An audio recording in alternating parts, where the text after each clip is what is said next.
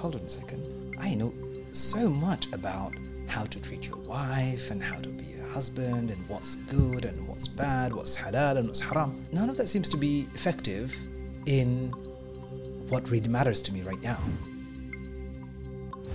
Well, I would say that if the Prophet ﷺ, or if Allah subhanahu guidance is present in your relationship with your wife, then you expect your relationship with your wife to be amazing. And every time a difficulty comes up, you'll be able to deal with it because you've God's guidance on your side.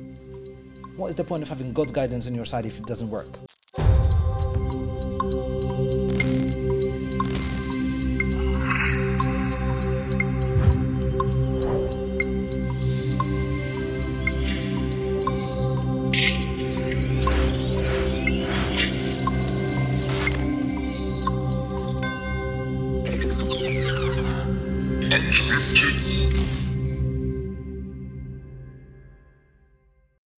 Assalamu alaikum, Mustafa. Wa alaikum salam. How's it going? You alright? As if you've just met. Yeah, but all that previous salam is, has to go in the back of your uh, back of your mind. That was all fake. This is the real salam. Oh well, today's all about getting it real. So, so I mean, normally we start off by you know, assalamu alaikum everyone, uh, introducing our guests. But um, as you know, you're a bit of an enigma.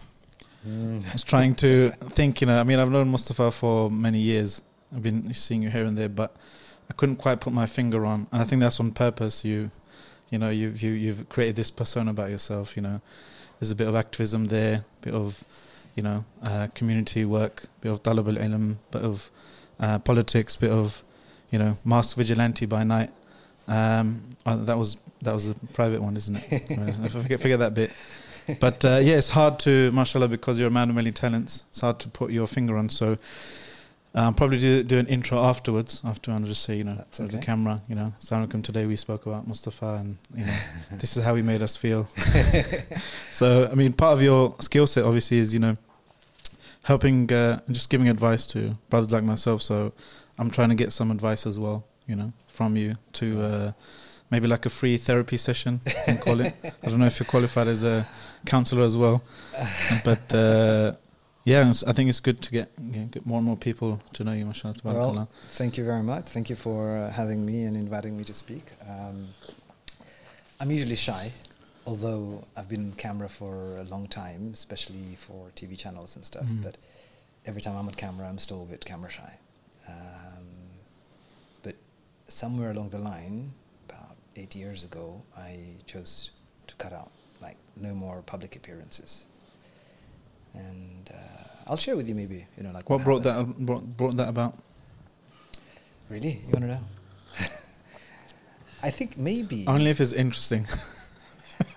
well, just um, kidding. I'm sure. Um, well, actually, it's it's quite relevant to what we're going to maybe you know some mm-hmm. of the mm-hmm. stuff that we'll touch on today. So, I consider myself as a talib al a person who's been seeking knowledge mm-hmm. for a very long time, like since I was um, 13. Um, my dad put, put me into the madrasa system in Bangladesh. So we were oh. here, went over there, and I was really interested in religious studies. So, um, alhamdulillah, I was one of the good students in Bangladesh, and I came over here and continued that. So, and then I studied in Syria with uh, Sheikh Abdullah Daklubab, Sheikh Abdul Qadir al Arnaout, um, and then followed that through in Mauritania and I kind of like felt like I've covered the syllabus, the basic syllabus that is recommended by Mashaykh. And then I'm in the public platform doing khutbahs and um, delivering speeches and speaking to people. Mm. But I realized that it wasn't really helping me in my personal life. So I went through a divorce. And I'm like, hold on a second. I know so much about how to treat your wife and how to be a husband and what's good and what's bad, what's halal and what's haram. Mm. But none of that seems to be effective in what really matters to me right now. And so I've got this challenge and it's not working, which is my relationship.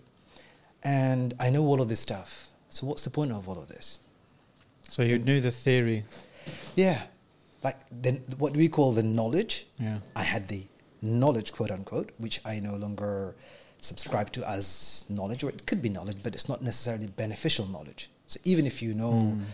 you know, the whole uh, compendium of Ibn Taymiyyah's fatwa, right?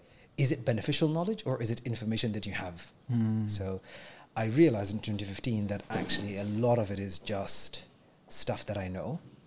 And it kind of, I was, I, it, it was cl- lingering in the back of my mind like, am I just talking to an audience because I know stuff and I can talk about it?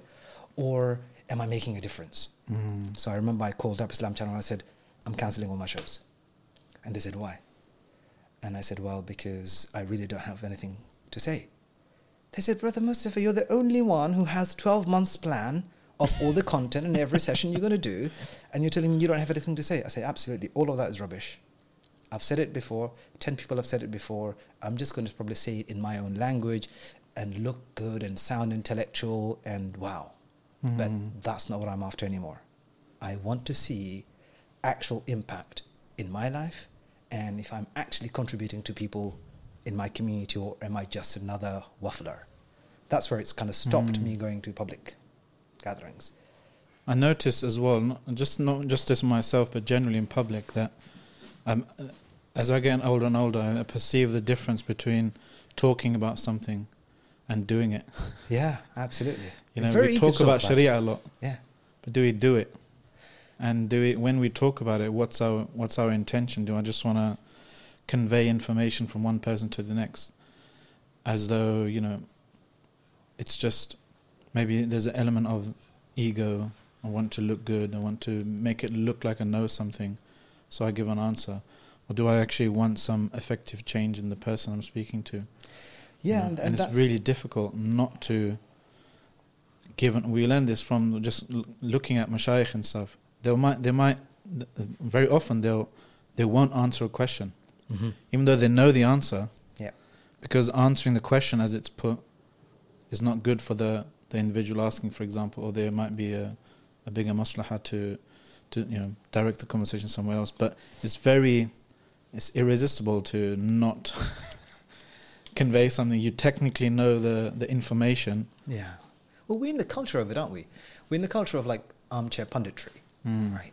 Um, and I think I, missed, I sent you a message saying, you know, the kind of conversation we want to have that's going to make a difference is not a descriptive conversation like people do, say, for example, football match. You can Mm. sit there, you and I can analyze and talk about the football match being on the stands. Like the football pundits, they sit there on the stands and they talk. And the kind of conversation that actually makes a difference is on the field. Very few people are actually making a difference, making the events happen in a football game. And those are those 22 people on the, on the ground, if I'm right. Um, So what is what is what does that look like for Islam Islamic discourse? um, I guess. Who are the, who are the players Well- and who are the spectators? Well, this is the thing. You know, are there any players in Islamic discourse? Do we need more play? Uh, uh, no, are there any commentators rather? Mm. Um, do we need commentators, or do we actually need people who are being Muslim instead of talking about Islam? I think you know distinction you made earlier Mm. on. You know, you can talk about something, but doing that thing is very different. Mm. And I think for a long while we've focused on talking about things because it's easier. Mm. But I think we're going to come to an end of that because now knowledge economy has become so easy. Everybody has access to so much information. And funnily enough, though, you know, what did our, our scholars used to say about learning knowledge from books? Yeah, you'll have many mistakes. They say you don't, we don't take knowledge from the books, we take knowledge from the chest of others, we say. However, if you look at modern day um, scholarship, we are very academic. Mm. We can talk about stuff. I can talk about fiqh, I can talk about uh, the usul of fiqh, I can talk about X, Y, and Z. Yeah.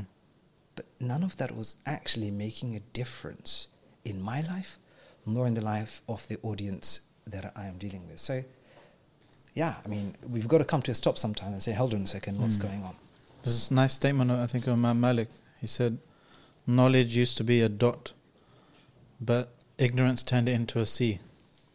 Wow. wow. Like the more you, the more ignorance there is, the more you have to explain and, and, and waffle and all that kind of stuff, I guess. Yeah, so, uh, you know, your question of what do we need, I think we've gathered so much of information now, so much has been written, Um, now we need to look at, hold on a second, what's the gap between knowing and being doing? And work on that. And a lot of the time, that's not talking about stuff, that's talking stuff. So that's been your journey over the last eight years. Last eight years has been focused on, hold on a second. So, what is the point of me knowing all of this if it's not present in my life? And if it isn't present in my life, what does it look like? What would the impact be? Mm. You see, the, the status quo of things is when somebody asks you, Salman, how are you? What do you say? Normally, the the pre-prepared answer, which is "Good, Alhamdulillah, how are you?" Yeah, good, good, alhamdulillah, how are you? And that's what everybody says. yeah. Now, even if things aren't good, right, and you were okay to tell me about it, what would you say? Probably the same. It's okay. or it's work in Yeah. progress. Mm. Yeah. Or you might say, Alhamdulillah ala kulli hal. Alhamdulillah ala kulli hal. Yeah. But that's not the.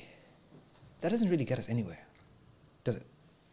And that's the status quo we live in. Like, Mm. if it's really bad, and you and I know it's bad, what do we say? So, well, it's probably meant to be this way, right? Or, Blame qadar. oh yeah, I know, absolutely. like it, it's written. It's supposed to happen this way. So, brother, I just have to be patient with it. Or we'll say, it's like, oh, Allah will sort it out. But do you, you were in the 90s. How old are you now? Uh, how do I look? I, I, I, I mean, 18. oh. Wait, I need. Uh, uh, I need to. I don't have a. I don't have a sound effect for that. okay, so I'm th- twen- 37. MashaAllah. Awesome, right? Mm. So you probably were around in the 90s when we had the big hype here. You were quite young. Yeah. Um, now, we used to have this thing of Mahdi coming next year. the Mahdi is coming. He's I don't to remember that. yeah. Oh, you know, the Ramadan in which there's going to be the full moon uh, and the Jum'ah coinciding together. That's the Ramadan it's going, Mahdi is going to come. And we heard that year after year after year. The Mahdi is coming. Or the Mujaddid is coming. Or something's going to happen very soon, inshallah. Everything's going to be okay. Mm. Now, is it okay? What is what is the situation? How is it? So people are waiting for some kind of external actor to come. Is that what you're Yeah, either, well, either we're waiting for external actor to come, right? Or we just pretend it's okay, like fake it till we make it. Mm. Or like I was, a wounded healer. You know, I have all the problems in my life, but I'm preaching to the world how perfect everything is going to be. You know, the normative conversation is very easy. Mm. How things should be. But how are things? That's a tough one to look at. So how are things? well, that's where- I guess that's probably where we could start this conversation. Like, you know, you know, where are we? But before we do that, though, what is the impact, do you say, like, of not knowing where things are, or just saying for you, for example, just saying, "Alhamdulillah, everything's good." What's the impact of that? Yeah, I mean, I I had once be described as, you know, like on a map. You need to know. You need to see the map. You need to know the destination, and you also need the "you are here" bit. Yeah. So if you don't have one of those ingredients, you can't really get anywhere. So if you want to go from London to Norwich, and you're in Birmingham, absolutely, you say, "Oh well, I want to get to Norwich, but I think I'm in London." Actually, you are not. You're in. Birmingham. How's that going to work? It's not going to work out very well. So it's very important, right, to know where I stand. Mm. Do you know where you stand? That's a big question. That seems kind that of matters to you. philosophical. I mean, what do you mean? Do you know where you stand? In in what in what regard? I think you mentioned philosopher. There is a, an English philosopher who talks about this very well. I think it was Hume who talks about knowing the ground we stand on as the starting point for getting everywhere. And um, I think Ibn Qayyim mentions it as well. That the first step to our journey to Allah Mm. uh, for the seeker is to know the ground you stand on. Mm. Where do we lie today? But not knowing where we lie today, it has its own implications, right? So as you said earlier, you don't, you can't really move, or if you're actually taking directions, you're probably going to go and end up in the wrong place. Yeah, you might go the opposite way. You might go the opposite way. You don't really know where to start, although you think you've started a journey. Mm. Um, and then what happens if you continue that way? So do you mean on your in your journey to Allah? Where do you stand? or do you mean I don't know, like because in your journey to Allah is very very abstract. Yeah. Right? It's very abstract. In fact, we've made it abstract. And maybe we'll get to have a little pick at that today as well. hmm But isn't it? It's, it's quite an abstract, like in your journey to Allah. Oh, where am I? You know, um, you can't give coordinates for The that. only way is up. Yeah, or down to the grave. Um, but what I wanted to see, uh, Salman, is that we need to get like there is always a consequence of not knowing Mm. where you are, whether it's about your health. Oh, okay. Or- so any any metric where, where Any you are, what your current status quo is. Yeah, what is um, what is important to you, right? Mm. And So if you like health, continue- family, Health, family, finances, ibadah, are you? finances. Finances, yeah. and if you're in a position of responsibility and leadership, our Mm. youth, our masajid. I uh, coined a term recently. I think it was last year. Uh, after Ramadan, you know, just in khutbahs and stuff, you tell people like the idea is, you know, when you when Ramadan comes, we we we experience an increase in different metrics and stuff, and when we come back after Ramadan, Yeah, the trick is to come back. Naturally, you're going to come down in your ibadah and your so many things, but the trick is to come down to a level which is higher than you were at before Ramadan. mm-hmm. So Ramadan comes and then you're at high level, and then every year, hopefully, you're increasing your. Uh, as Ibn Qayyim says, there's no there's no such thing as stasis in this universe. You're either progressing or you're regressing, without knowing. yeah. Um, and I coined a statement called a self-assessment acts return. Wow. It's a good one, isn't it? Yeah, yeah, yeah. Tell me about that. Yeah. So you have to know before what what stage you're at in different metrics, right? Like how much Quran are you reading? Mm-hmm. how many how much sadaqah am I giving how much uh, dua am I making how many prayers am I making in jama'ah you know how much time am I giving to XYZ project to my family to this to that so in order to know if you're or in order to ensure that you're growing Yeah, yeah. year upon year you have to know where you are to have a self-assessment act return and it's partly bec- um, spurred by what we do anywhere at Islam 21C and the broader Mhm. organizations that we have quarterly and annual check-ins and kind of um, what they call appraisals. Yep. And part of that is your Islamic development appraisal. So, like a private, personal thing, but we have a murabbi assigned to us that you know just to make sure um, that we have that we're following some kind of um, personal development plan, whether it's you know there's an element for family, there's an element for uh, personal development, knowledge, uh, Quran, um, you know, uh, ibadah, and, and that kind of stuff. So if you're not doing that, then what happens? Mm. And I I did a, a poll once on social media. I asked, you know, is it do you have someone who is monitoring at least your uh, Islamic development? And I think ninety five percent of people said no. And I was thinking that, you know, is that, and what you're talking about essentially is tarbiyah, right?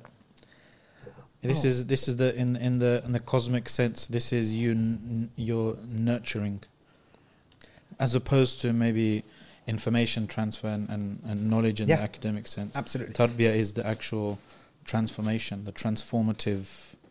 Yeah. It's uh, actually yeah, the, vehicle that's going to get you to your ideals and, and the values that you subscribe to. Um, so if you're not actually looking at yourself, if you're not Mm-hmm. looking at the metrics that are important to you or to us as a community, then we would you agree that we're actually perpetuating the status quo? Yeah, arguably, Yeah. or maybe even regressing. maybe regressing. So if our trajectory is you know downwards, then it's going to continue going in the directory, uh, Mhm. the, the direction it's currently in. Yeah. And when it's doing that, what happens though, I would suggest, is that especially for people like yourself and myself, who I guess maybe we are we we're kind of matured over the years, but maybe Yeah, people who are not. you are A lot of people tell me that. you don't have any whites yet, but um. Uh, you see, what happens is there's a gap between your expectations of reality and reality. Mm.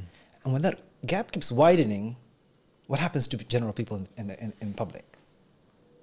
Like, for example, right, you go and you're suffering, God forbid, uh, something in your health. Or, no, let's forget about that one. Let's say you, uh, you think, you go and you put your money, uh, card in your bank account and you want to, or you use your bank card to spend somewhere. And it's like, lack of funds, lack of funds.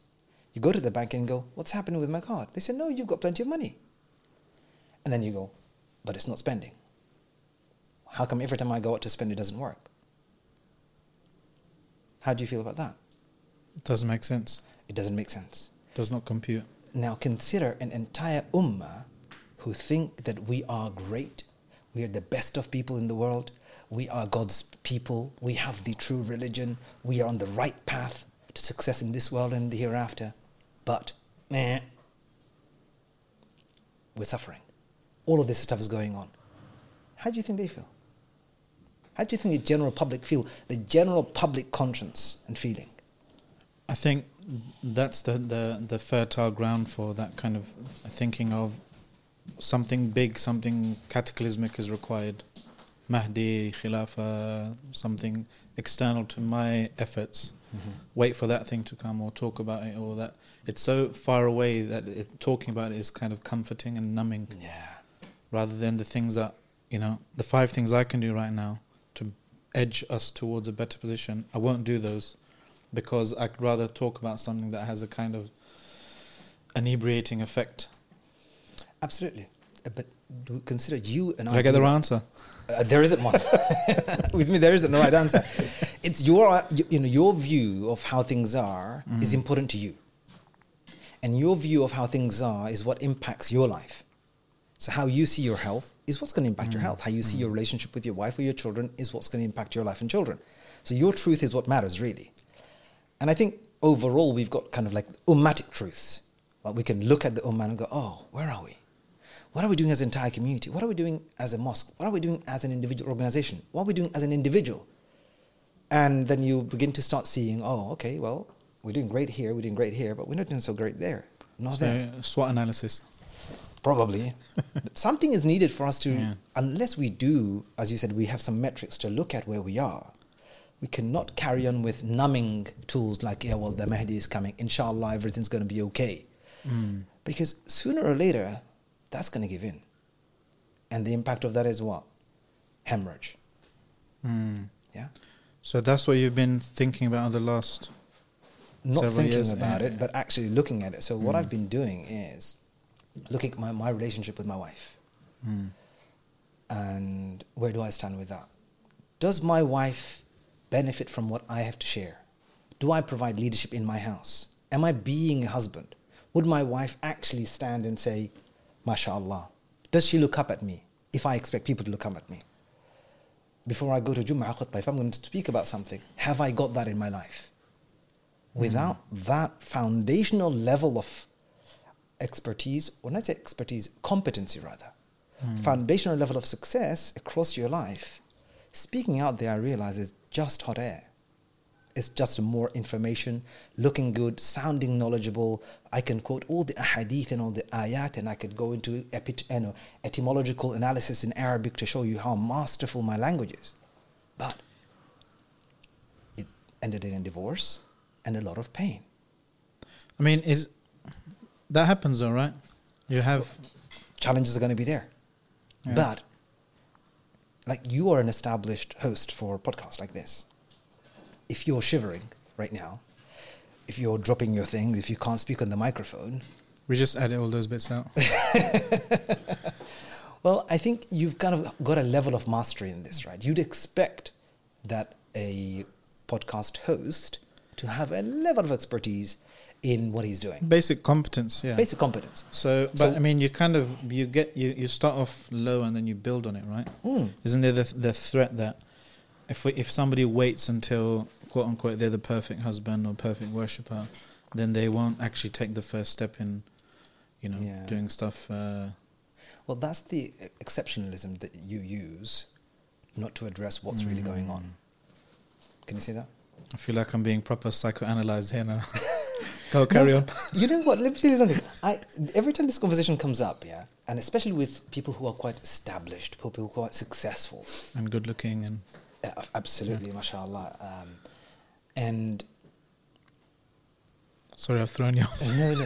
So brothers who are really successful. I tell jokes when I'm uh, uh, chronically uh, incent. Uh, what's it called? No, I'm, I'm beginning to miss your jokes because Yeah. I've been watching some of Yeah, your yeah. podcasts and I'm like, wow, this is really nice, something funny. and uh, I'm the kind of guy gets who get, get, gets intense. So keep the jokes coming. That'd be good. Um, so when I speak to brothers who are quite established in their field, who are successful in in the da'wah, or I mean that successful in themselves in terms of getting them a name, right? Mm-hmm. People who are recognized for their work. When you speak with them and you kind of like try and get a little bit real with them about life, then we get this exceptionalist statements coming out like, well, Noah, Nuh alayhi salam, look at his wife and his son. Mm-hmm. Or they'll be like, well, look at Umar and his relationship with his wife and, you know, that incident. They throw in these exceptions to justify their status quo. Mm. Why don't they look at, like, I would say, well, why don't you look at Fir'aun? Fir'aun's wife was amazing. Maybe you need to look at yourself and see where you stand. So we kind of also use this exceptional, uh, exceptional statements to let us off from looking at what is really going on. The fact of the matter is, you and I know when we are doing well. Like it's very clear when the ummah is doing well. It's very clear when I'm doing well in my relationship with my wife, or you're doing well in your business or your health. Is it, or is it more like um just a, a, a product of one's own optimism or pessimism? You know. Sometimes I speak to people, and when they're given a you know a, a summary of the state of the Muslim ummah, Yeah, it's depressing as hell. it is. But some people, they when actually you know the stuff they talk about, and they they, they kind of lift your spirits, and it's more of an empowering, you know. Mm. Look at the the strength and the khair that's in this ummah, Absolutely. you know. But it just needs X Y Z to kind of. So isn't it more of we're projecting whatever we kind of want when we when we're describing stuff? Um, yeah, that's that's a really good objection, actually. Um, is it absolutely? You know, we've got to look at things as they are.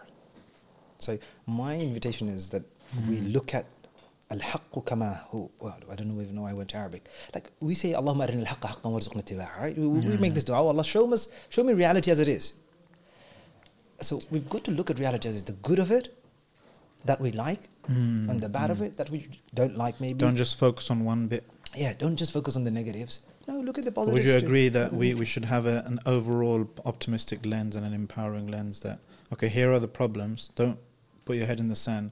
Here are the problems, but look at it, in, uh, look them as opportunities for improvement, for work, for coming well, close to we Allah. can have a look at that. Well, we could have a look at that, and, and maybe I want to come back to this in, in a little bit, right? Mm. In terms of how do we look at things, and how does our the way you look at things, how does it impact Mm. what we see, and what kind of actions we can take to make a difference, right? Yeah. So, you know, you were saying about what about all the good stuff in the ummah, and I've also heard that for a long time. You know, there's al khayru fil ummah, or we- we still have good in the ummah. In fact, there's a prophetic saying about that. You know, that there will always be لا تزال طائفة من أمتي على الحق منصورة. A group of people who always remain Mm. on the طائفة المنصورة, on the victorious path, on and uh, It's so named after you. I ask Allah to make Yeah. us all from Ameen, those people. But um, I think you know this conversation. I'm going to try and be as as positive as possible, and by positive I mean Mm. not negative positive. I mean non-normative, meaning just looking at things as they are. And when we look at things as they are, the judgment of it, like it's good or it's bad, it's positive, it's negative, it's pessimistic, it's optimistic, you can Mhm. put this aside for a bit. Right? Just see how things are. So we can have a start. So how are they? Well, where do you want to look? What's your What's your advice?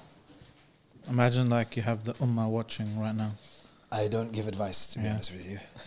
Uh, I leave that to the specialists to do. But um, So that can be your advice. Listen to specialists. yeah, probably. But they've probably heard this before Yeah. too. like, listen to specialists, Yeah. and it's not made a difference to them. Yeah. So maybe you look at like actually look at what makes a difference. Don't keep doing the same thing. Like we said, the status quo. There's a there's a reality that you're living right now. Mm. Like Han, um, Salman, your weight. hmm You've been doing a particular thing. If you're concerned about your weight, I'm not sure you're concerned about your weight. Are you? Mhm. Do you get concerned about your weight? Yeah, I've Okay. been losing weight in Ramadan. okay, Yeah, great. Now, Ramadan. so whatever you do about your weight, however you're being about your weight, your attitude towards etc., etc., is God knew where you are. It doesn't matter how much you know, really, Mm. and it will continue to be this way. Most likely, it will continue to be this way, unless you take a, a radically different approach to it. Like you need something that's going to really knock you off your trajectory. Mm. What's that going to be? Most people don't actually make a difference in their life until they hit either death or a very, very critical illness um, or a huge loss in their family. Mm. Until then, it's like, oh, we just carry on as it is. So you and I are going to carry on as it is. You're going to carry on with your health as it is. I'm telling you. I mean, this is on this is on record now. Right? You will carry on as it is, and we'll probably see you in your fifties. You know, with the same kind of round, mashallah, lovely shape. and I hope you don't, don't take it as an offense, um, because changes don't happen like that. How did that happen? We need. Do you have to wait for Mahdi? you know some some uh, you know uh, earth-shattering event? Well, we have an option, right? So you can either wait for, for the earth-shattering event, like some some kind of a uh, a moment of extreme difficulty, for you to reconsider everything, or maybe that's the kind of conversation we should be having all the time to really look at what the reality really is in my life, and doing something about it. Mm. So, how much do you weigh, Salman? Uh, that's classified. I'll tell you. Well, uh, consider you don't know your Over 100 kilos. most people don't know where the metrics are. Yeah. You know, they don't know how much they've got in the bank account to spend. They don't know where their health is, their health metrics are Mm. for them to actually do anything about it. We don't know what the state of our ummah is. We just say, "Ah, Alhamdulillah, everything is good. We don't know where our children are and their iman is or their deen is. Oh, we can't measure those things until something really horrible goes wrong. Yeah. And then even we justify, like, oh, it's exception. So the first, let's say, practically speaking, the first stage, first step is to set up some metrics, some measurements where you can actually charter, put put put put numbers. I would say the other way around. I said, just first look at what your life is. What's important to you and how, it, how are Mm. they? And then you can probably develop some metrics. of So what's important. health, children's tarbiyah, you know, finance, whatever people yeah, your sense of have that. comfort, your sense of peace in your mind, your and then put, I guess, numbers to those things or things that you can measure. Is it going up? Is it going down? Is it staying the same? yeah. You could be quantitative or Mm. qualitative, but you can Mm. have a look at it, and you can you talk to your wife, and she'll tell you. Talk to your children; they'll tell you. Mm. Talk to the world around you, not those who are you know like in their chamber with you, so it's an echo chamber situation. But actually, talk to people out there and find out what's going on. Mm. But most of us are, are the best judgment judges of ourselves. What's that ayah? You are the mo- person who knows yourself the most. Yeah, I can't. And what I بل see is not. الإنسان على نفسه بصيرة بل ولو الإنسان ألقى على- معاذيره. Hey, exactly. Like that could be the starting point of our entire conversation. Mm. بل الإنسان على نفسه بصيرة ولو ألقى معاذيره. And consider we do that. That Mm. Allah says بل الإنسان على نفسه بصيرة. But human being knows himself insightfully. Even though he gives excuses and reasonings on the outside world. Mm-hmm. And we do that all the time. Like, I know, I might look good in front of you, talk good in front of you, but what's happening behind the scene? It's behind the, behind the scene. Mm. And I think it's, it's only you can actually have a look at that and see where do you stand in your life. So if I ask you, where do you stand in your health? How's your health, Emma? The pre-prepared answer. Good, alhamdulillah. But let's go beyond the pre-prepared answer. Like, that's Yeah. what's probably So, I mean, I know one, are. one brother, he uh, like an uh, an older person. I think a few years ago, I was much more overweight, and he was like, "Look, man, you need to lose weight." And I, was, I, th- I think then, alhamdulillah, like it kind of triggered something. Mhm. Um, I lost like 20 kilos since then. So it's slowly kind of going down, ups and downs and stuff, alhamdulillah. But I think that him saying that, because I didn't really notice, like, you know, because just busy, whatever. And you just have the habits, even even even though you go to gym and stuff similarly regularly, but not enough, for example, cardio versus other stuff. So you still end up kind of, um, you know, uh, unhealthy weight. So that it didn't require like a massive thing, alhamdulillah. It was more like, you know, just him saying, Mhm. Have you weighed yourself? You're looking again yeah, and, and they made a difference for you, right? That kind of straight talk actually makes a difference. Even though it might sometimes be like unpleasant at the beginning, but in the long run, it's like it's made a difference for you. Mm. It could have felt like, oh, why is this brother talking to me like that for? Or why is mm, brother Mustafa asking me this question? And I guess it's it's important for us to be that not on not in public platforms like a podcast or whatever, but you know, al mu'min mir'atu akhi. You know, Yeah. uh, the believer is a, a mirror to his brother. So we have we should have people that we give advice to and get advice back, and it should be in private. It should be mod. We had this uh, an exercise, really nice one, mashallah, in one of the tarbiyah programs, Yeah. looking at this hadith and drawing uh, kind of reflections from it, pun intended. Um, and uh, there's an article in Islam21c called "Reflecting on Your Mirror" or something like that. So there was like 40 plus reflections about that hadith, you know. So what does a mirror do? It gives you an accurate. If the mirror's in good health, it gives you an accurate reflection. It doesn't exaggerate your your positive or negative features. You have to keep the mirror clean, you know. The mirror gives you advice, your reflection to your face. It doesn't hold it and then give it to someone else. Absolutely. You know, it, uh, there's lot, lots of good things. So that that requires, I guess, um, some kind of. Um, and this is what uh, Sheikh says a lot that you Mhm. can tell the difference between someone who received tarbiyah as an individual and as part of a group. Yeah. They're far more, I think, rounded. Not in the rounded this sense, but people who have a cohort, you know, they Yeah. advise each other. You can, you know, they they have that more that patience, a bit more resilience, I think. Whereas Yeah. someone otherwise, you know, some people, when the PowerPoint's not working, you know, all hell breaks loose. yeah, I mean, it, it's kind of. I actually re- recently came to be present to this in Surah Al Fatiha when we say, Ihdina sirat al mustaqim, not ihdini. Mm. Allah guide me to the right path. No, you say guide us. So guidance requires this, you know, community. Guidance Yeah. requires you working with إياك others. نعبد. Yeah, وإياك نعبد وإياك نستعين. Mm. Not individual success, but actually in a communal setting, in the plural us setting. Yeah. So absolutely, we, do, we definitely uh, need that. Now, look, we've spoken a lot about um, the the need for looking at things as they are, and the impact of not looking at things as they are in perpetuating the status quo. But what is the status quo? What's happening with our ummah? And what's important for us to look at? Depends who you mentioned- ask. Depends. Yeah, well, I'm asking Salman. I mean, I was thinking about this the other day. I, I, I think, uh, as as uh, some of our mashayikh say, the ummah needs every group, Mm. right? For for a good revival, for a strengthening of the ummah. It's not like one group or one jama'ah or one sect or uh, madhab has to vanquish all others. No, you need everyone. It's Yeah. like one Mhm. body. And I was thinking about that as well. I, I injured my foot uh, like a t- year or two ago.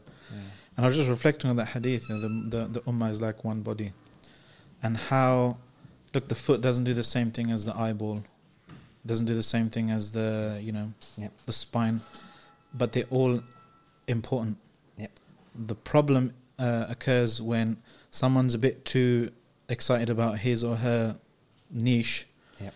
and they say, this is the thing Only for thing. the ummah Mm. this is anyone else you know you're focusing on that oh you're wasting your time you know this is what you really should be doing not knowing that them being involved in that whatever whether it's a, a political movement or a um, you know a sect or whatever that kind of focuses on one thing um, uh, more than others them being involved in that is is more uh, a function of their personality what circles they wandered into when they were in their formative years Yep. what suits their own temperament. And in, what the Ummah, I think, really needs is the ability to coordinate and synergize with all of these different um, talents, Mhm. temperaments, um, specialisms, you know. Um, like, you know, I was saying, you know, you want the you want the the, the dhikr of the Sufis, Mhm. you want the the you know the zeal of the Hizb ut-Tahrir or whatever. You want the the you know, and I was just thinking that each group you know has Bring something to the brings table. something to the table, and Mhm. what we what we need is good management of those resources. I think, as well as ag- other resources. So these this is a human element. We have vast amounts of wealth, land. Um, we have people. We have not just people. We have people who gather once a week. Many of them, many hun- tens of millions of them, maybe hundreds of millions of them, Yep. and they're forced to sit down and listen to you. Yeah, yeah, absolutely. and it's haram for them to speak. You know, we have that that resource, and that's always been capitalized uh, upon historically by you know this dynasty or that. That's you know that that's like the how they broadcast their. so we have amazing amount of resources, undoubtedly, and we have a lot of talent, undoubtedly. And you know, when I see you know you doing this, and then brothers do, taking advantage of different technologies and mediums and social media and YouTube channels, and people are doing lots of really great stuff out there. I think doing is great. Um, tools are really great, undoubtedly, because Allah has blessed all of us. Mm. But what are we doing with them? How effectively are we using them or not is a question that I think we need to ask um, without the assessment and judgment of it, like, oh, good or bad. But just like, where are we with things, man? So, where are we with our youth, for example? You give khutbah which, which, in mos- which mosque? Oh, is that A few different, uh, different one each week. okay? Keep getting kicked out. Well, how many youth do you see? Percentage wise, do you think in the in the in the khutbahs? well, I do one at a youth club, which is Wait for the youth. Absolutely. yes, in youth club. Um, but it's full of uncles normally anyway. But um, yeah, I mean, it depends. Obviously, when it's school holidays, then it's maybe about 50-50. Okay. Um, So- when it's outside of holidays and fewer youth. Okay, now, I've been doing khutbahs for over a decade, decades, two decades probably now, Mm. and I see the same faces. If I see the same faces, twenty years, where is the next generation? Mm. Where are the third generation, the fourth generation of Muslims in this country? And I can tell you that because I know In the my family. overflow room. yeah, you'd hope. Inshallah, they're in the overflow room. yeah, that's what probably you know parents are thinking. Like, inshallah, they're in some mosque somewhere. Mm. But in my masjid, where we've got like at the moment, I think with the last uh, census said something like thirty percent of um, youth population or thirty-three percent of youth population in the UK are Muslims, like from Muslim Mhm. families. A huge, huge youth And more- population. I think more than half of the Muslim community is under 30 or something. Yeah, it's like crazy amount of potential. 16, something like that. It's a huge amount of potential in future there. Now, how many of those are turning up in the masjids? I wouldn't put it at five percent.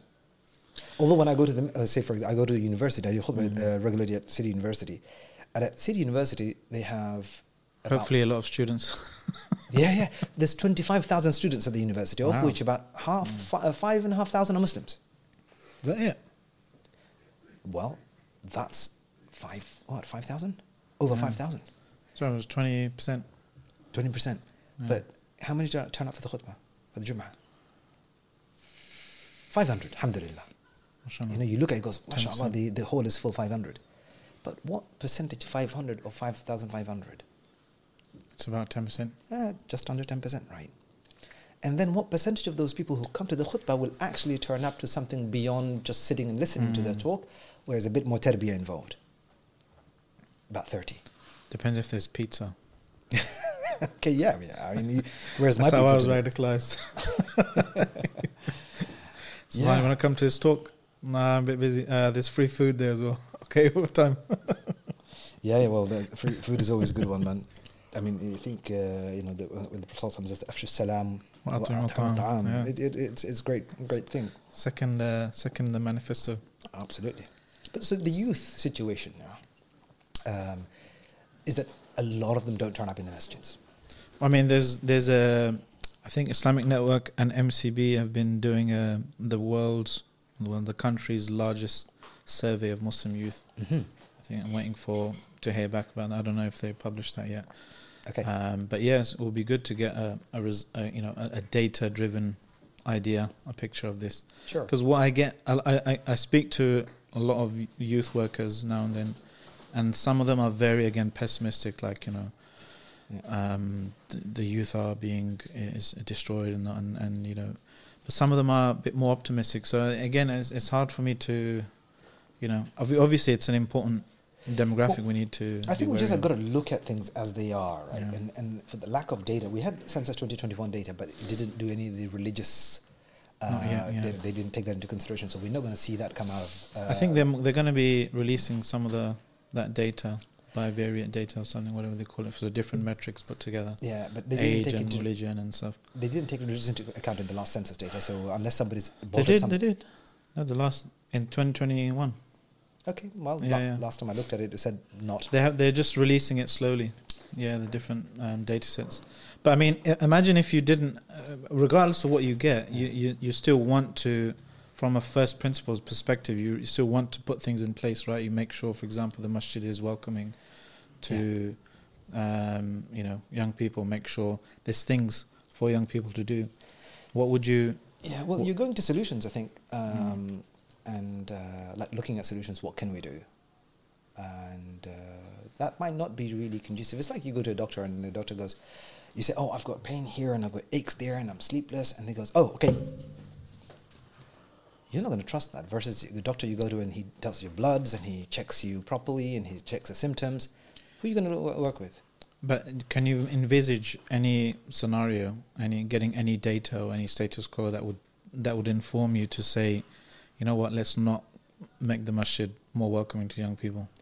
I'd say you look at where you are, and I'd mm. invite any our viewers, listeners here, to look at where you stand. If you're in, in the responsibility as a khatib, if you're an imam anywhere, look at your masjid. Don't worry about what's going on out there in the world. You are a microcosm. You are a reflection of the entire ummah. What is happening where you are? How many youth are there? What are the youth actually dealing with right now? Like Mm. in the university, I speak to the students. Their main issues are distractions from studies, um, the opposite sex, relationship with opposite sex, challenges with money, breaking up with the, their parents not understanding them, generation gap thing, um, and then there is the lure of the hedonistic lifestyle. Mm. That's what they, they're dealing with. Um, and then the, you, they graduate from university, and then you've got marriage. Look what's happening to a marriage. I mean, from your gut feelings, from who you Yeah. know, your life, what percentage of people are getting married as soon as after the, or soon after they graduate from university? No idea. If you talk to local people, and there's a, a very respectful community leader in this area, I won't probably name right now. Um, Can I guess? go on. I'm joking. you probably you know him anyway. Yeah. Um, Community leader. yeah, one of those.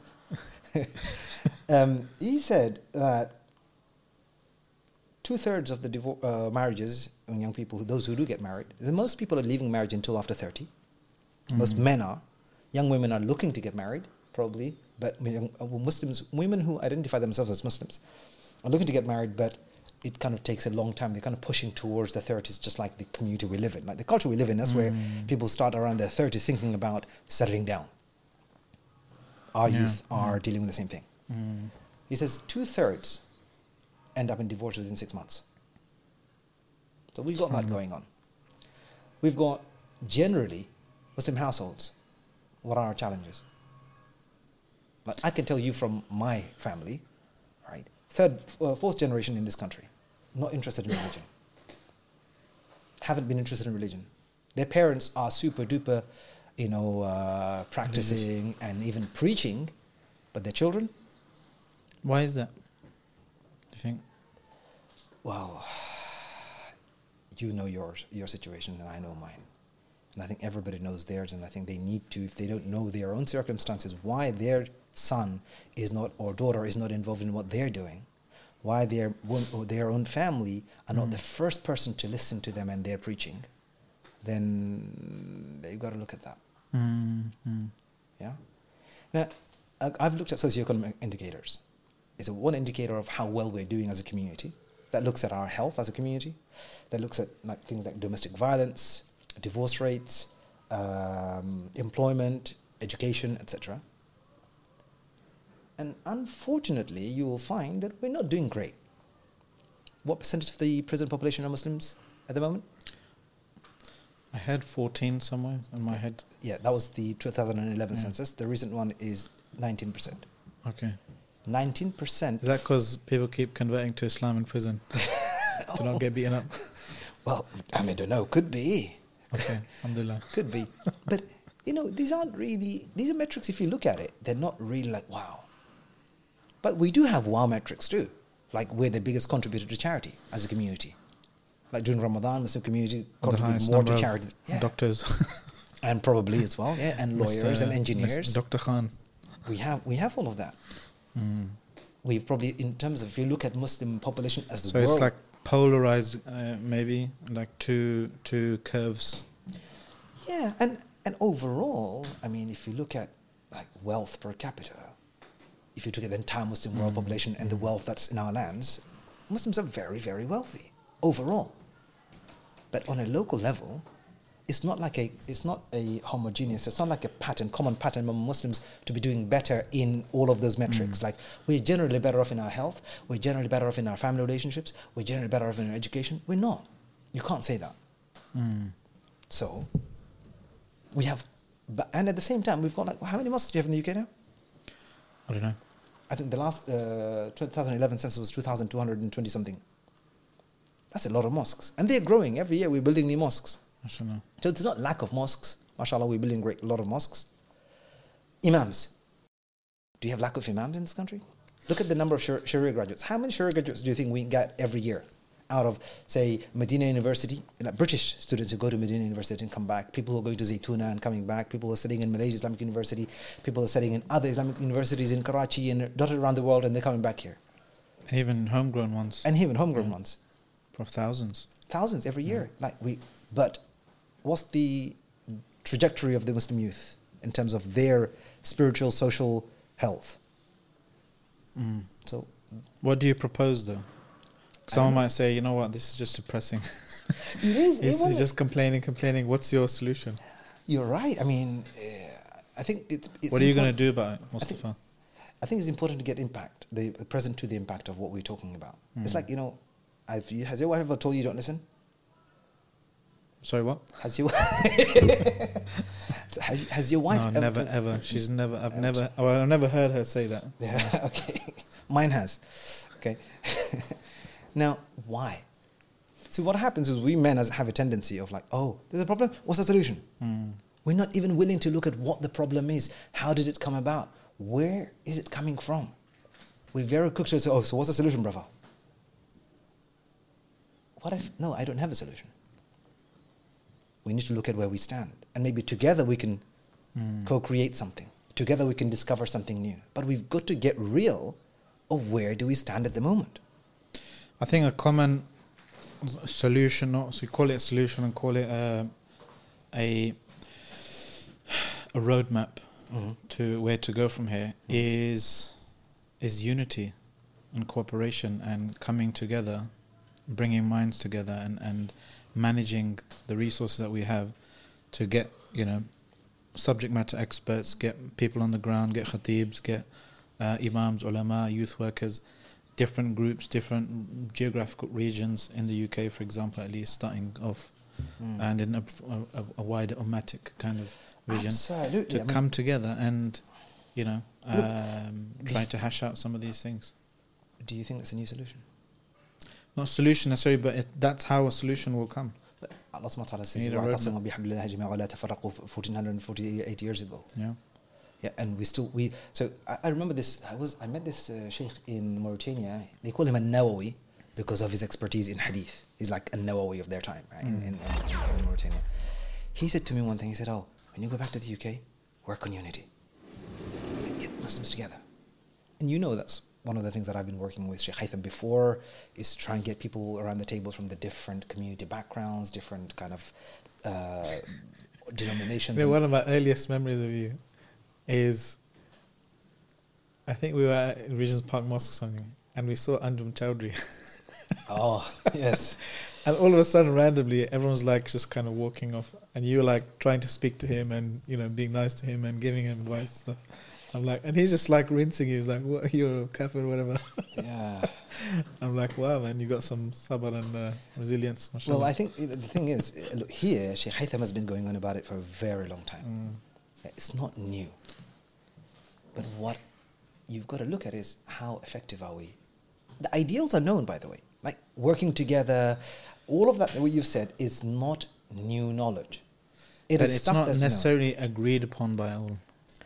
Well, may not There be. is resistance, and especially in the age of, I don't know if you've been connected in the last eight years of your journey, or if you've been in a monastery somewhere, Yeah. but social media has completely turned everything upside down. There's like new Islamic discourse just is on its head on social media. Yeah. And as you know, social media, you may know, social media thrives on polarization, on fracturing, on niche audience, on us and them.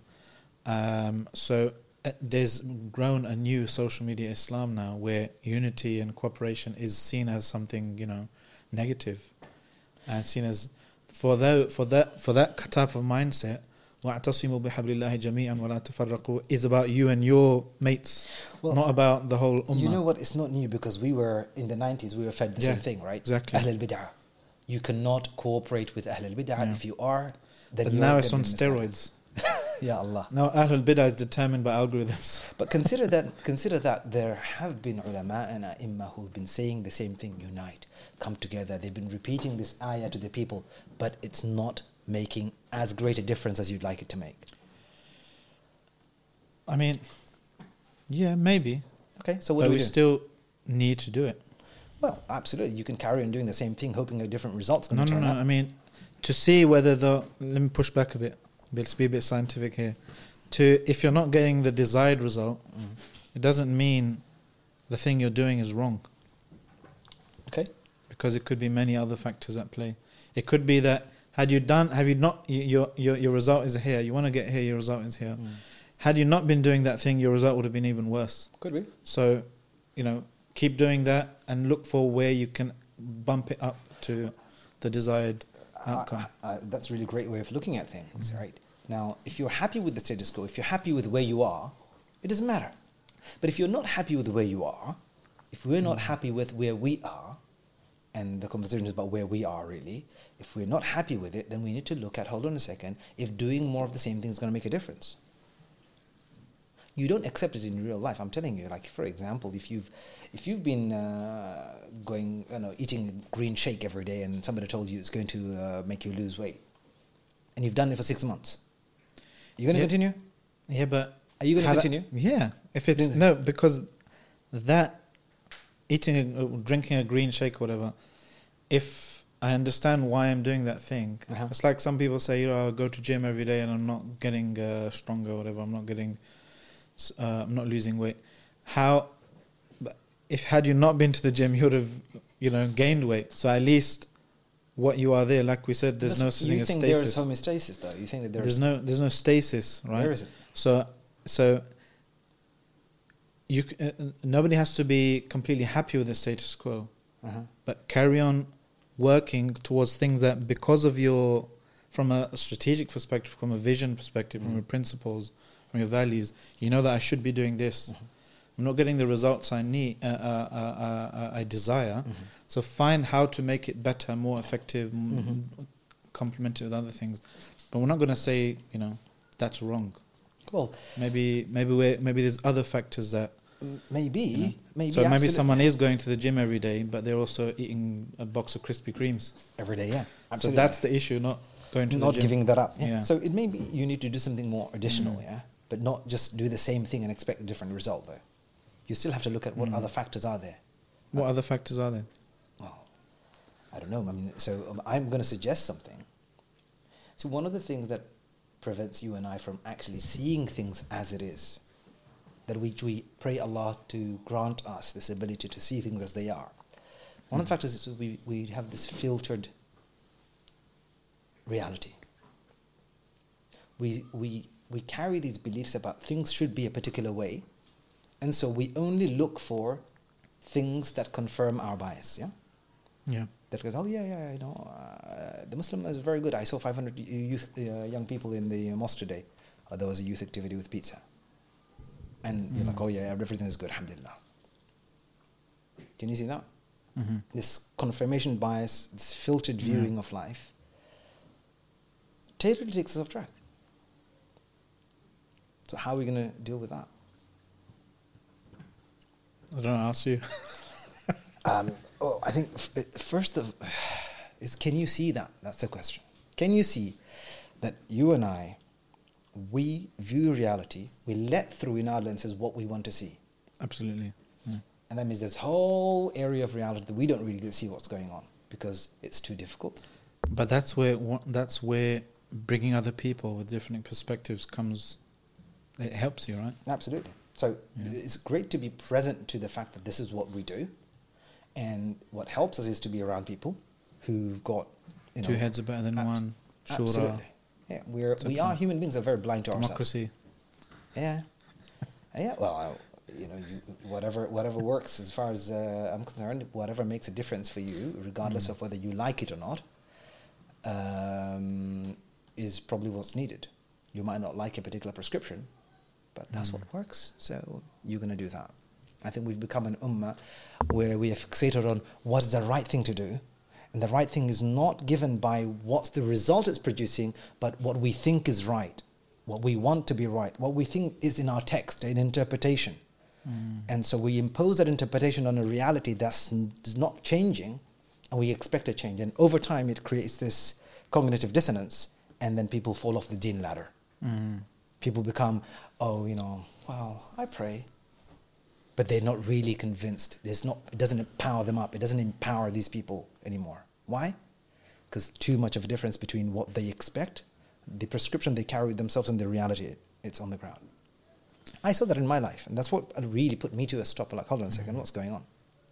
We've got to accept. I think first thing is that there is this filtered view of reality, and then we'll groupthink. You know, you mentioned earlier, like unless we were in this, unless we are actually going out there mixing and mingling, not only just MRDF stuff and Islam21c stuff. need to sit with Ahlul Bidah. you sit with people out there without your judgments and see what's going on, right? Yeah. And then maybe it'll make a difference. So we've got to get out. So I mean, really enjoying this conversation, but maybe for the wrong reasons because I I tend to like kind of really highly theoretical stuff anyway. But you were just saying that that's the thing you're kind of trying to ironically push against, right? That's what led to your absolutely. So you're kind of rethinking and just canceling all of your public stuff and just focusing on uh, you know more practical things. So if we if we summarize so far to get the practical you know fruits of what you're saying. I think we're going to be stripping the, jumping the gun. I know you're probably Mm. short of time as well, and we're running. Um, No, I mean just I mean in terms of what you said so far, because you have you've had you have had some practical a good piece of advice here just to just to kind of um, get them out for the audience again.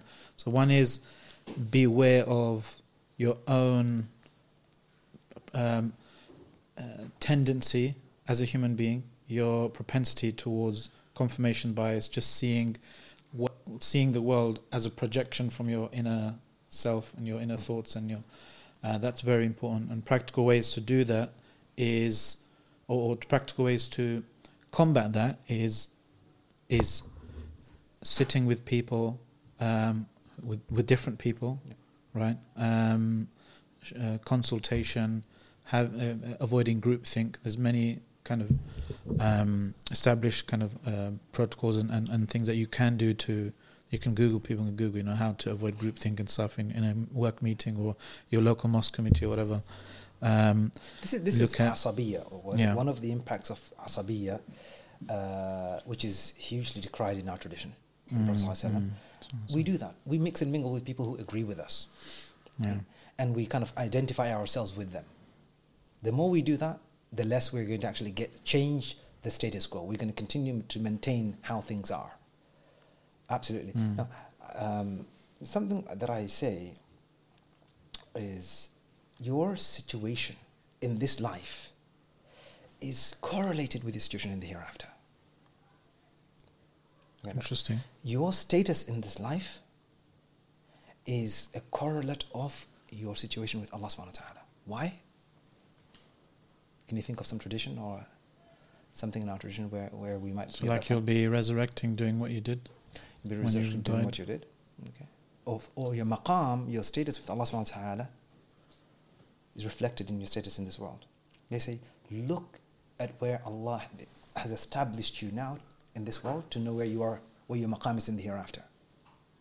So when we have a detachment between the two, when you think, oh well, I'm in, I'm in dirt, I'm stuck, I'm in, I'm neck deep in uh, murk and mire of sin. I'm neck deep in my, like I'm rubbish in my family, my relationship with my children, my relationship with my siblings, or my health, or my finances. They're in a mess. But I'm going to Jannah and thereafter everything's going to be good inshallah. That's the opium that keeps people stuck where they are. Mm. I think we really get to get that if Allah is guiding you, yeah, would you not be able to deal with any challenge that comes your way? Mm. If you've got God's guidance in, with, in relation to your health, for example, or the Prophet ﷺ's guidance in relation to your health, would you not be able to overcome any health situation? I mean, If, if Allah's guiding you, you want to lose weight, and you've sounds got like God's a guidance. trick question here. I would sounds like say a trap. I, uh, well, because you might have to accept the fact that you're not guided in that area of life. Mm. And that's difficult to accept. I get that. Like, it's difficult But to But there's a accept. difference in input and output, right? well, I would say that if the Prophet ﷺ, or if Allah subhanahu wa ta'ala's guidance is present in your relationship with your wife, then you expect your relationship with your wife to be amazing. And every time a difficulty comes up, you'll be able to deal with it because you've got guidance on your side. What is the point of having God's guidance on your side if it doesn't work?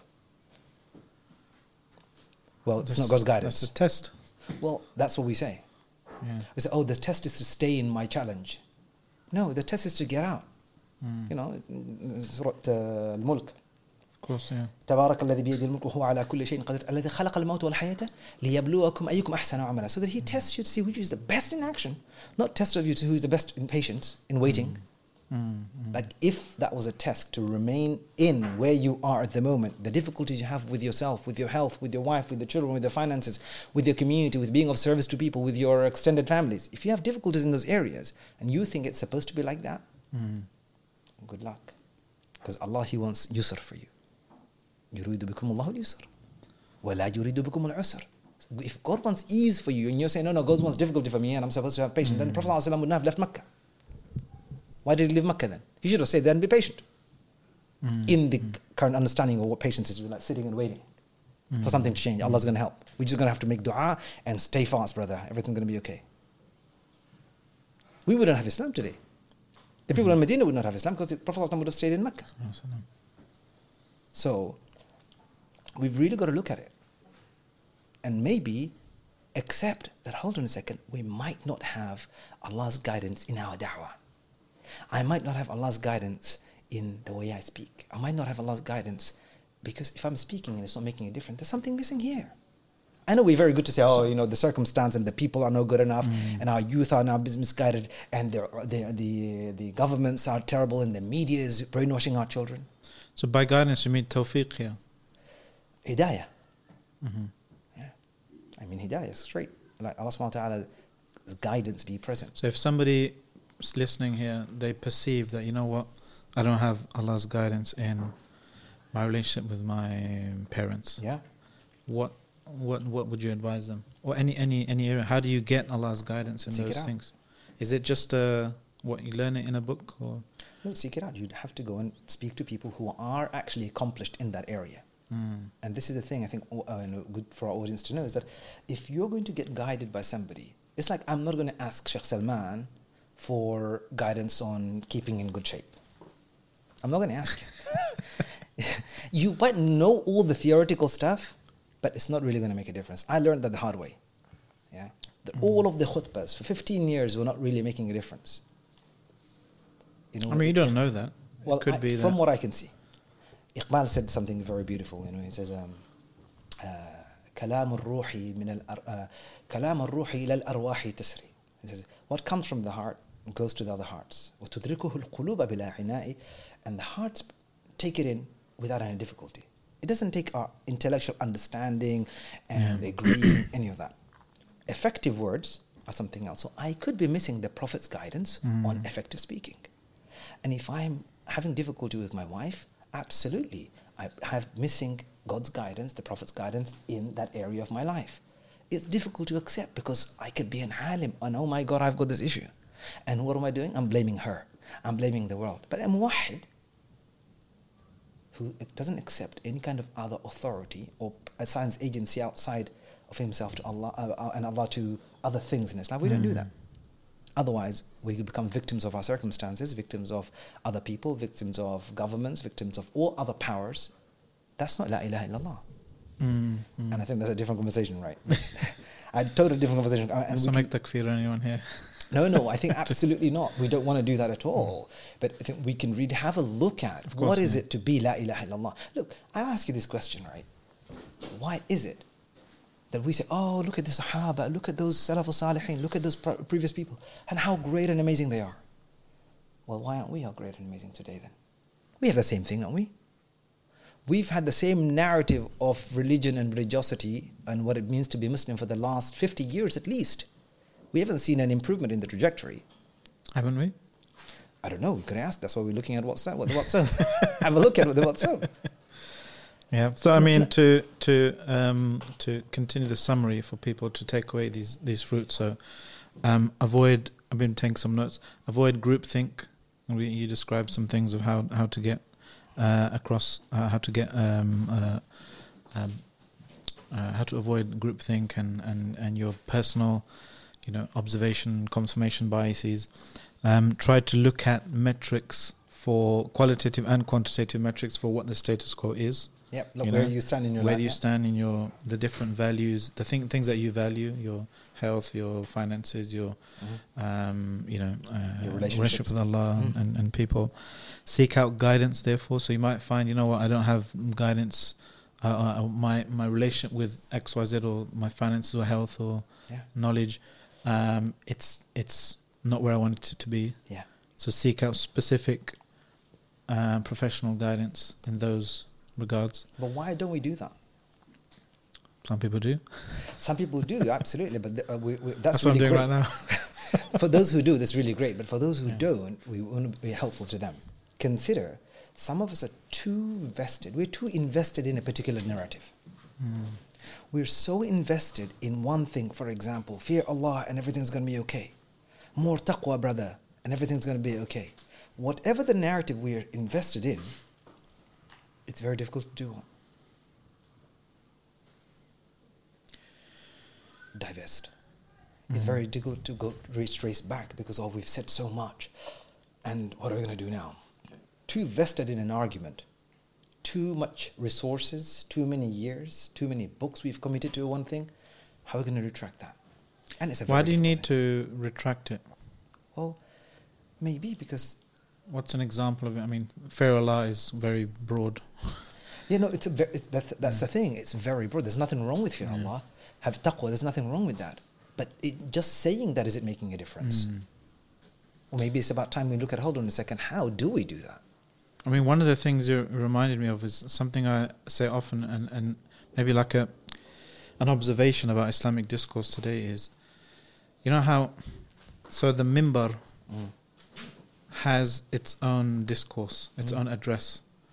The like the Prophet sallallahu a hadith, the prophetic speech. You you have to. I mean, the, the scholars of usul will say, look, this hadith. How did the Prophet sallallahu say it? What what role was he assuming? What hat was he wearing, sallallahu alaihi wasallam, for Yeah. want of a better word?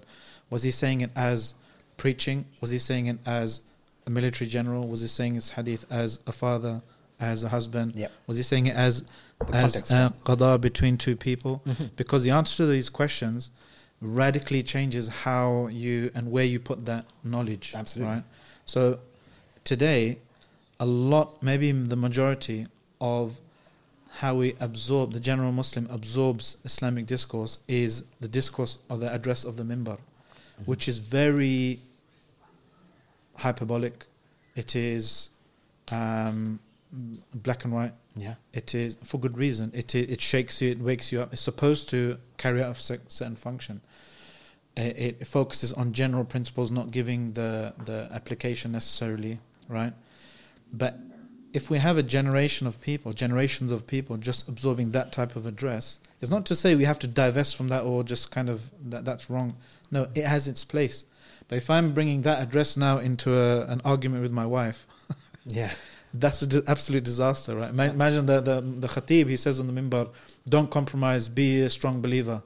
Something words like this. This is important for that address, that Mm. context. Mm. And saying now, if the two people are arguing, to tell them don't compromise, stand firm on the truth. That's the worst thing you can tell that person, right? It's Absolutely. in the context of of a dispute. So to me, it's more like compartmentalizing the different types of address, the different types of discourse, so you you apply it in the right place. I think as people who are in in on in public sphere, talking in the public domain right now, we've got to go more than just talk. Mm-hmm. We can't just prescribe generic stuff to people.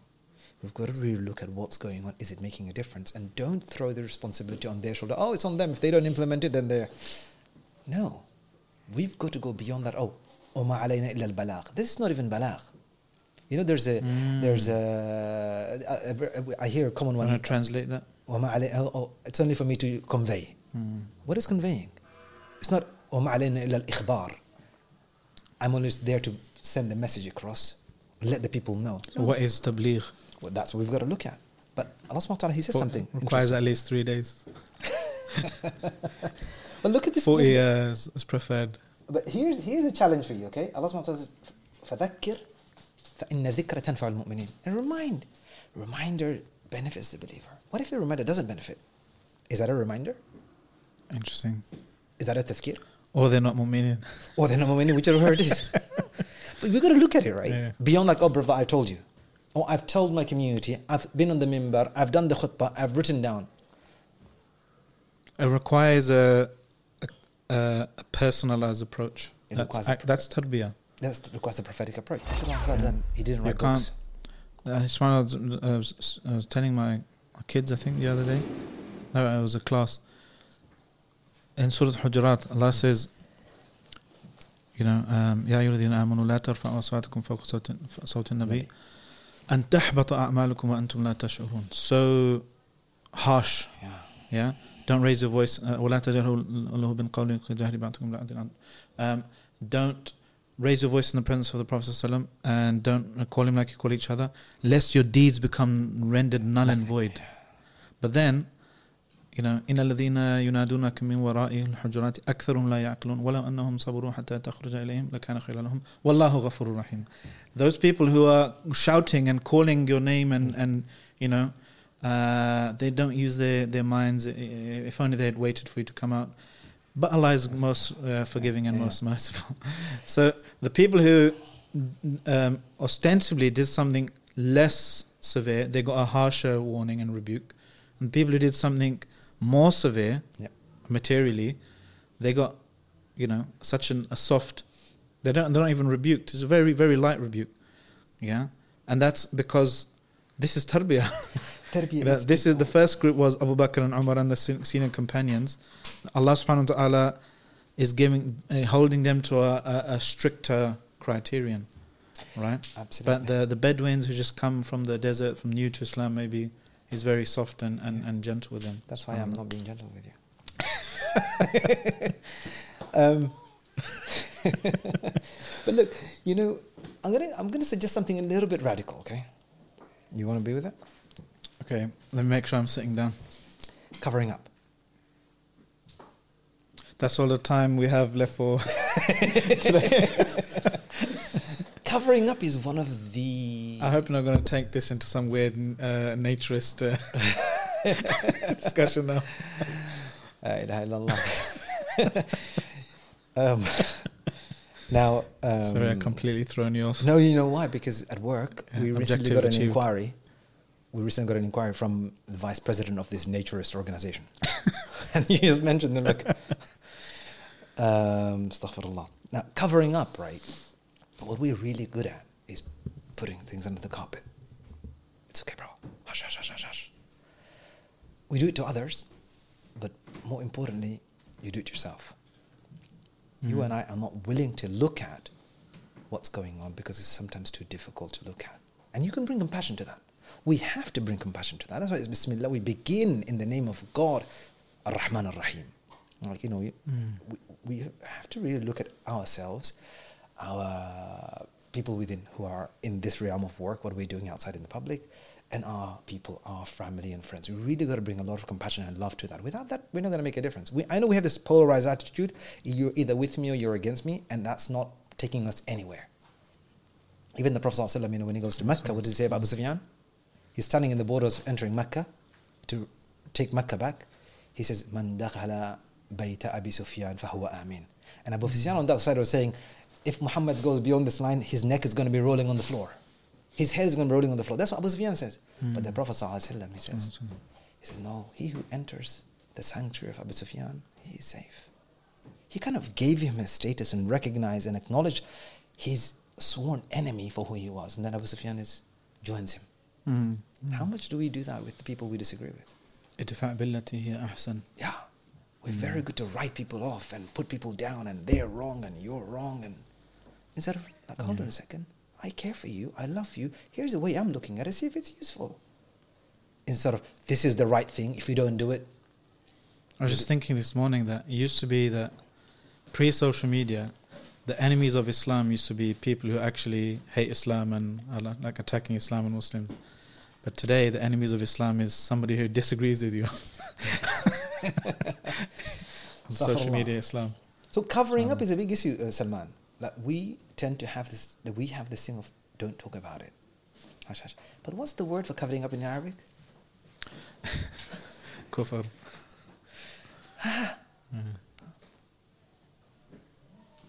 So, I mean, that's enough said. It's also a maghfirah. Well, yeah, So- and both go ha- probably hand in hand. Yeah. فاذكروني أذكركم واشكروا لي ولا تكفرون. And we kind of go, oh, that means uh, just disbelieve in God. It's the covering up. What do you got. mean? That we, we don't want to look at things as they are. We cover it, brush it under the Mm, carpet, mm. hope everything's going to be okay, and it doesn't go away. Mm, yeah. We don't acknowledge God's the reality as it is. We don't acknowledge Allah's favors and His blessings in our lives as they are. We don't acknowledge the challenges we've got going on. So we, we live people like someone Mm. people who don't see, deaf, dumb, and blind, and we're not going to make a difference. So we've got to stop covering up. So on that um, positive bombshell, that positive note, we need to wrap up soon because uh, uh, time's uh, running away with us. Um, It is. But what's your final? So we, we've been given a few um, summaries, but what's your final, I guess, piece of advice for the listeners um, in terms of take-home message? Check the temperature. I like it. Really look at where you are. Look at where Do you want to look at the camera and say that with some more directly to the audience? look at where you stand. Claim today. Look, the, the whole point I know for me, I came here to have this conversation is not detract to solutions and look at everything as what could we do, and there's so many things what we could do, but just look at where How to save the stand. Ummah in three steps. Yeah, yeah, that's not going to happen. Otherwise, it would have been done by now. Look, if you and I think we've got solutions, then forget it. Hmm. There's no point starting because if we had solutions, it would have been done. In fact, if there was a solution out there, we wouldn't be in the situation we are in. Even though we theoretically say, "Oh, we know what the right thing to do is," but knowing the hmm. right thing to do, if it's not making a difference, it means there's a gap in there somewhere. So we've got to look at what the gap is between knowing it and putting it into practice, and that's what we've got to look. So your message to people is check the temperature. Yeah, check the temperature. Where do you stand? Get get real. Look at things as it is. That's a starting point. and especially brothers. We're very good at, especially like intelligent, knowledgeable brothers. They go straight without from looking without looking at what's going on. They make a jump to conclusion. What's the solution? What's the solution? Let's the solution. You don't understand the problem yet. You don't mm. know where it's coming from. Mm. Without that, you're going to create a solution that's going to perpetuate the status quo. You're going to go round and round chasing our tails. So, Okay. first point, where do we stand? Check the temperature. Check the temperature. Get it real. Check and the temperature. Avoid groupthink. Um, seek out guidance, Yeah. specific guidance. Be with people who you disagree with. Maybe give you a different perspective. Um, and divest from particular narratives that you might, or, or hold the possibility that there are other narratives. Um, absolutely. But you know what the thing, Salman?